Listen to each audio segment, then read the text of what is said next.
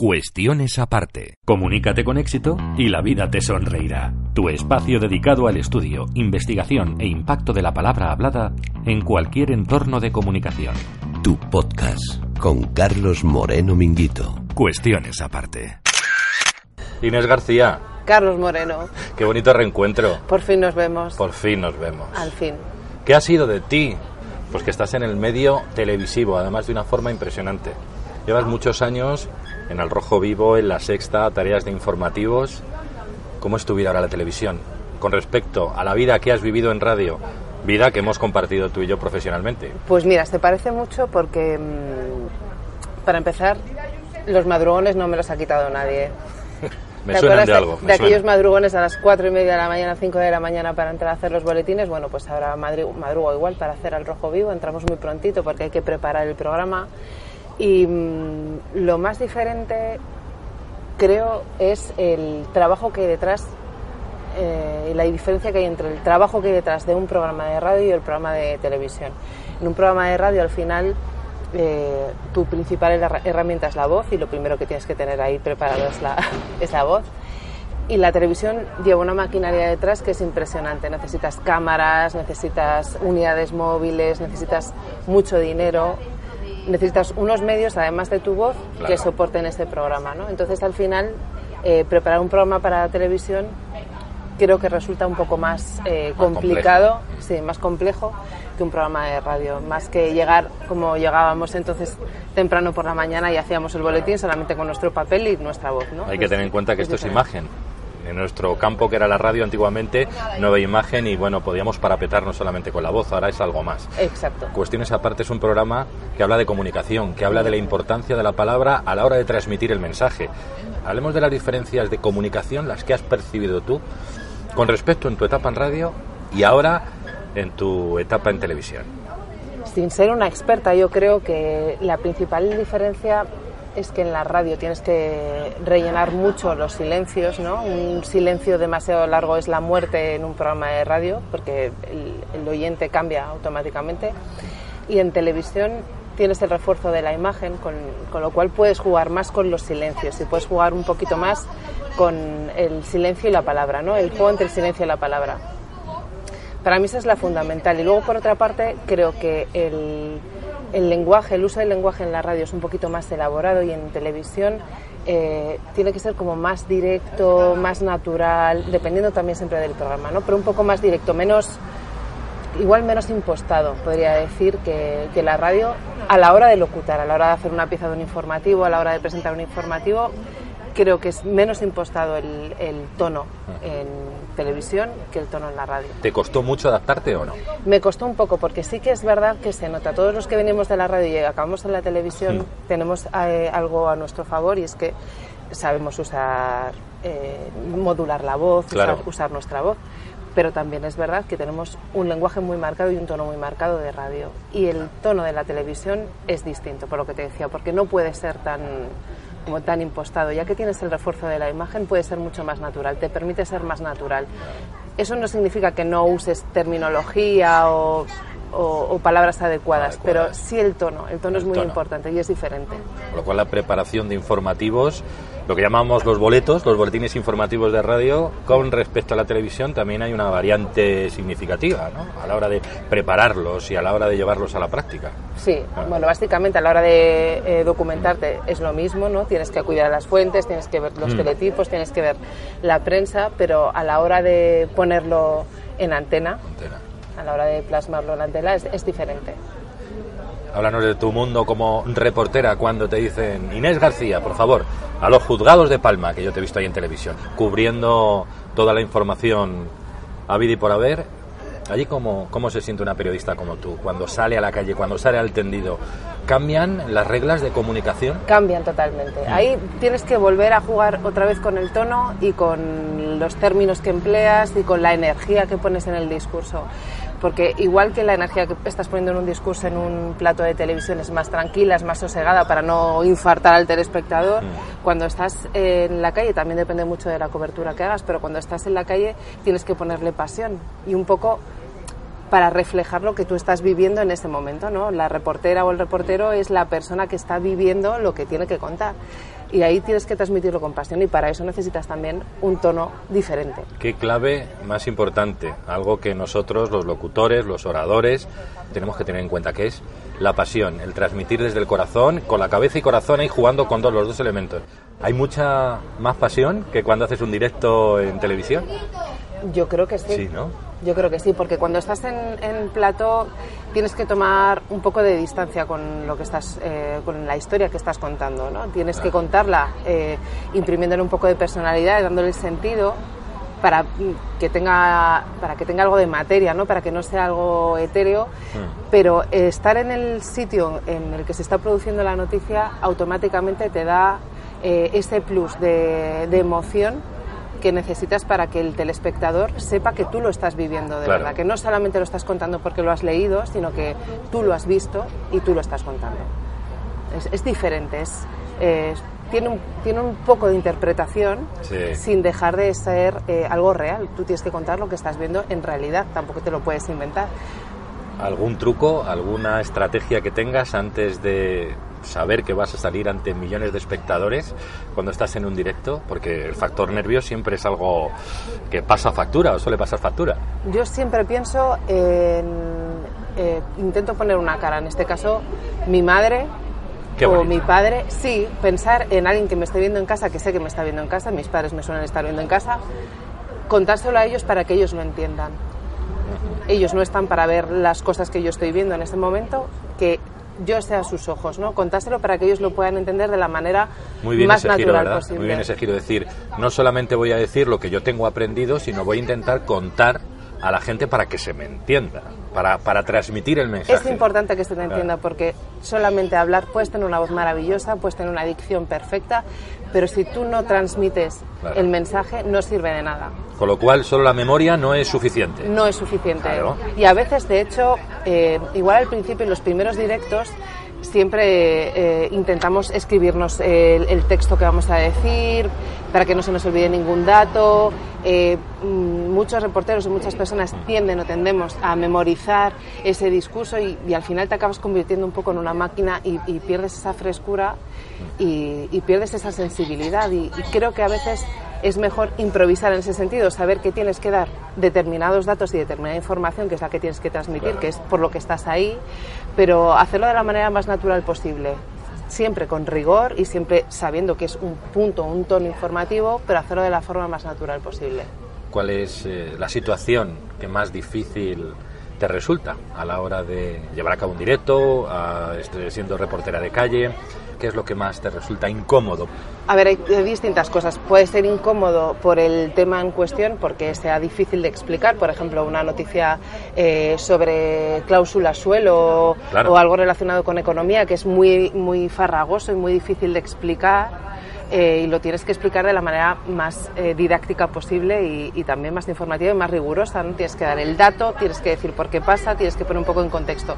Y eso me parece muy complicado porque eh, transmitir emoción con unos datos fríos económicos es muy difícil. Eso por una parte me parece complicado. Y luego cuando estás en la calle es muy difícil a veces no dejarse arrastrar demasiado por la emoción. Tienes que dar emoción, pero tampoco La puedes. justa. Sí, tampoco puedes dejarte llevar y si estás en una situación muy complicada, a lo mejor con, pues, con migrantes, con familias que están eh, siendo a punto, pues que están a punto de ser eh, desahuciadas, por ejemplo, y mm, que tienen la emoción a flor de piel, tienes que aprender también a controlar eso por no dejarte llevar y no, pon- no situarte solo en una parte de la historia.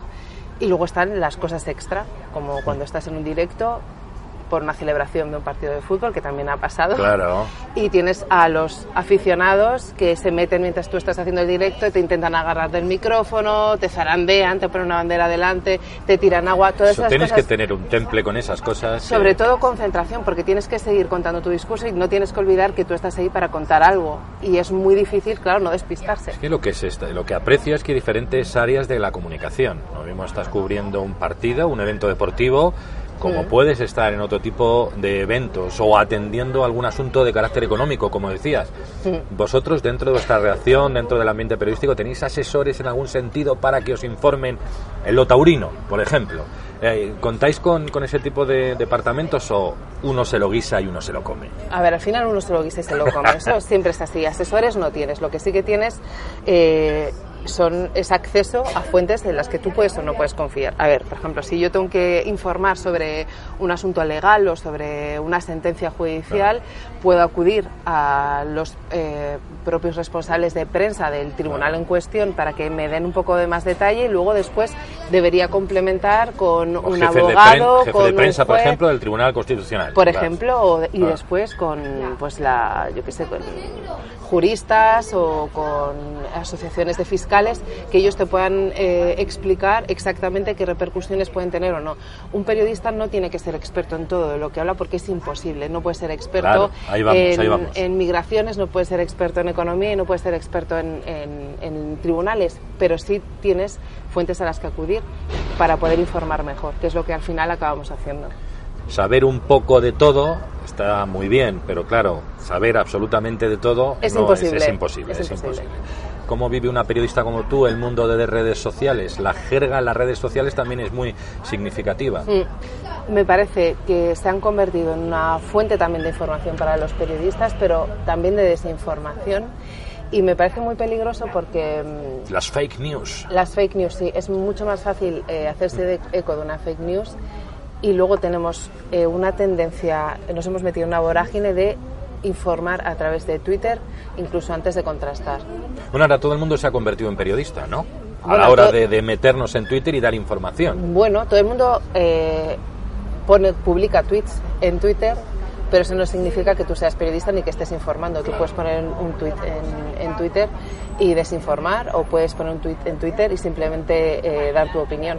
Pero hacen daño las redes sociales también. Imagínate una periodista como tú, eh, yo te veo también, tienes bastantes seguidores en redes sociales, pero tú haces una cosa muy bien, que tú hablas de tu profesión, periodísticamente hablando. yo creo que, eso es un punto importante para hacerte respetar. ¿Para qué quieres tus redes sociales? Si, quieres, si quieres tus redes sociales para eh, promocionarte, o para dar tu opinión o si quieres tus redes sociales como herramienta de trabajo. Yo en mi caso lo utilizo como herramienta de trabajo, con más o menos fortuna, pero intento que sea una herramienta de trabajo. Me resulta complicado porque es verdad que muchas veces eh, a lo mejor estás en, pues como me ha pasado alguna vez en Palma de Mallorca con todo lo del juicio del caso Nos, intentas poner tweets muy rápido también para informar porque entras en, en ese bucle ¿no? de informar rápido, conexión en directo, tweet y al final eh, es muy fácil equivocarse. Sí.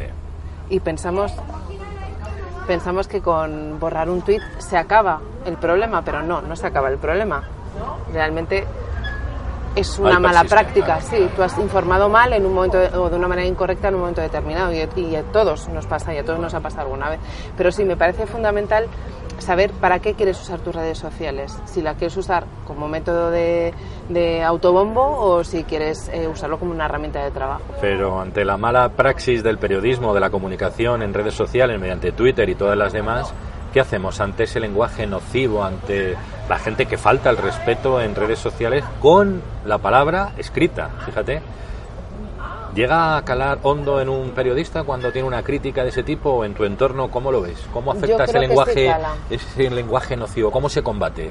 Yo creo que sí cala porque todos tenemos un punto eh, egocéntrico y a todos nos gustaría que nos escribieran para ese decirnos punto que de vanidad del artista. fenomenal. Sí, pero eso no va a pasar y evidentemente hay opiniones para todos los gustos. ¿Qué hacer? Bueno, yo al principio me volvía un poco loca y contestaba todos los tweets. No en, no en el mismo nivel, pero intentando argumentar mi, mi posición, ¿no? Argumentar por qué estaba informando sobre determinada cosa. y muchas veces luego ya acabas dándote cuenta de que el, el otro actor, el otro tuitero, lo único que está buscando es un poco de relevancia y de no contestas a todo el mundo al final cuando se tratan de ataques personales. Si la gente se dirige a ti para preguntarte algo como un ciudadano, como lo que podría hacer un oyente en la radio eh, a la hora de ponerse en contacto con el programa, pues lo haces. Pero no me creo que es mejor no perderse en, disputas absurdas en Twitter porque no, no, llevan a ninguna parte. Otro punto importante dentro de la tele es el lenguaje no verbal. ¿eh? uno que trabaja en el medio y que lo conoce, pero que encima se fija, porque lo que hay que hacer es tener capacidad de observación. Entonces yo cuando veo y digo que os levantáis tan pronto para hacer un informativo, en el caso de que sea matinal o por la noche y tal, el maquillarse, el prepararse, el tener una indumentaria adecuada, luego también el tema gestual, hay que tener una posición determinada ante la cámara. Eso también es lenguaje, no es lenguaje verbal, pero es lenguaje. Es muy importante además en televisión. Muy importante. Eso se aprende anteriormente, la carrera, durante tu trabajo. ¿Cómo, cómo lo vives eso? Yo creo que en la carrera no se aprende, Creo, o por lo menos en, en, mi momento cuando yo estudié, que también hace mucho ya de esto, mm. eh, no, no se aprendía. Creo que necesitamos herramientas y que es importante que mm, haya profesionales que nos enseñen a hacerlo bien porque la mayor parte de nosotros lo hemos aprendido sobre la marcha. Claro. Y, muchas veces repetimos errores y, tics que, que podrían evitarse pero por norma general, en mi caso, yo lo aprendí sobre la marcha, cómo tienes que eh, colocarte, a lo mejor en la posición en, un directo no es la misma, en la calle no es la misma posición que en un plato de televisión, eh, la indumentaria tampoco es igual y tampoco es lo mismo si presentas un informativo que si presentas un magazine, si ese magazine es de mañana, es de tarde o es de noche. Eh, la estética es fundamental en televisión, ya no que seas una persona guapa o fea, sino cómo vas vestido. La telegenia que llaman. ¿qué es lo que, ¿Y qué es lo que transmite tu vestuario? Si transmite seriedad, si transmite un aire fresco, algo desenfadado, todo eso eh, apoya el, tipo de programa que tú estés haciendo. ¿Pero te puedes poner lo que quieras o en televisión te dicen más o menos? Eso me lo han preguntado muchas veces. ¿La ropa la eliges tú o te la eligen? No, hay un departamento de estilistas que son los que eligen el vestuario en función del tipo de programa que vas a hacer y de la persona que tienen, a la que tienen que vestir. Por sentido común un informativo serio no puedes hacer algún traje de flores, me refiero así en plan. Bueno, o con, una, o con un escotas Claro. Últimamente se está viendo un poco de todo, ¿no? Pero lo suyo es que tu indumentaria sea neutra tanto tu indumentaria como tu maquillaje y tu peluquería sean lo más neutros posibles para que la gente se fije en lo que estás contando y no en lo que llevas puesto. Por aquello de la credibilidad. Exactamente. estamos, estamos de acuerdo. Inés, qué interesante, cuánto tiempo. Si es que Inés y yo hay que decir a todos los podcasters, a toda la gente que, que nos pueda estar escuchando en este momento, que que tenía muchas ganas de entrevistarla, de saber qué era de su vida, sobre todo porque hemos compartido una etapa radiofónica muy intensa hace unos cuantos años. No solamente creo que no lo hacíamos mal los dos, sino que encima Bueno, yo era un poco novata, Carlos. Bueno, bueno, no, no, ahí empezabas, eh, pero yo en el momento que te vi dije, esta chica va a triunfar. El primer boletín informativo que te escuché para mí fue determinante, sabía que, ibas a, salir adelante y muy bien esta profesión y poco a poco ya fuiste escalando posiciones. De una manera también hay que decir a los podcasters profesional. Y ahí es donde Inés García buscó sus oportunidades y ahí está en la sexta el rojo vivo con el señor Ferreras y compañía dando todo lo suyo. Después que hay que decirlo porque cuando empezó la sexta se hizo un mega casting a nivel nacional. Eh, nos reunieron a todos en mm. una universidad para hacernos ah, unas pruebas de actualidad que era un test de no recuerdo cuántas preguntas, pero tal, pues podrían ser 300 preguntas aproximadamente. Sí. Y, fuimos cientos. Y después de, este, de, esa primera criba, después nos hicieron otra criba de pruebas de cámara. Fue bastante, bastante curioso, que mucha gente piensa que llegar a la tele es fácil y lo normal, lo normal es que no lo sea. Y antes recuerdo que estuviste en un programa en cuatro ¿verdad? Sí, de hecho lo gané, pero no me dieron el premio. Vaya, por Dios, aquí lo denunciamos públicamente. Sí, el premio era trabajar con Iñaki Gavilán de los informativos de cuatro y nunca lo conseguí. Muy bien, aquí, aquí queda reflejado. Hablemos de comunicación, que es el programa. Se llama Cuestiones Apartes, es mi podcast. Ahora me promociono yo dentro de mi mismo programa. Joder, qué guay. Y tal.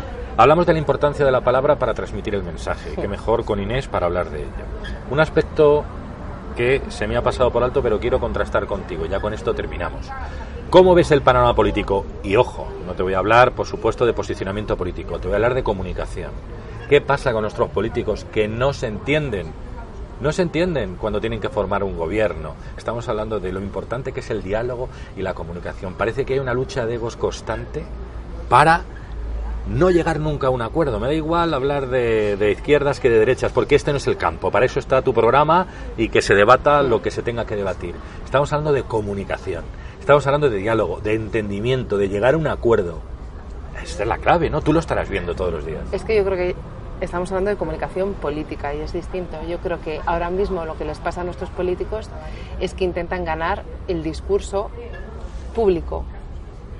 Intentan ganarse O sea, todo de cara a la están galería. haciendo guiños para conseguir eh, barrer para su propia casa y mm, para su propio electorado Claro. y conseguir cuanto más mejor. No están haciendo un esfuerzo comunicativo entre partidos para intentar llegar a acuerdos, sino que están haciendo un esfuerzo comunicativo para conseguir electores y es, es diferente. el- Pero el lo que han mensaje es conseguido es el efecto contrario, ¿eh? es el hastío del- de la gente, el hastío de las personas que de a pie que vamos a votarles. Y probablemente ahora mismo los políticos que tengamos sean más expertos en, com- en, en marketing que, y en publicidad que en, O en sea, política. por unas cuantas clases de oratoria les vendría bien y unas cuantas clases a la hora de entender la palabra y saber transmitir el mensaje no les vendría para nada mal. ¿eh? No, pero tienen unos asesores para eso. Lo que pasa es que no sé yo hasta qué punto esos asesores están pendientes de, Están de pendientes llegar de al ciudadano realmente. Claro. Y no tanto Claro, porque una cosa es que un asesor te diga, no, no, sé veraz, sé honesto, habla de corazón que vas a llegar al ciudadano o, ojo, espérate,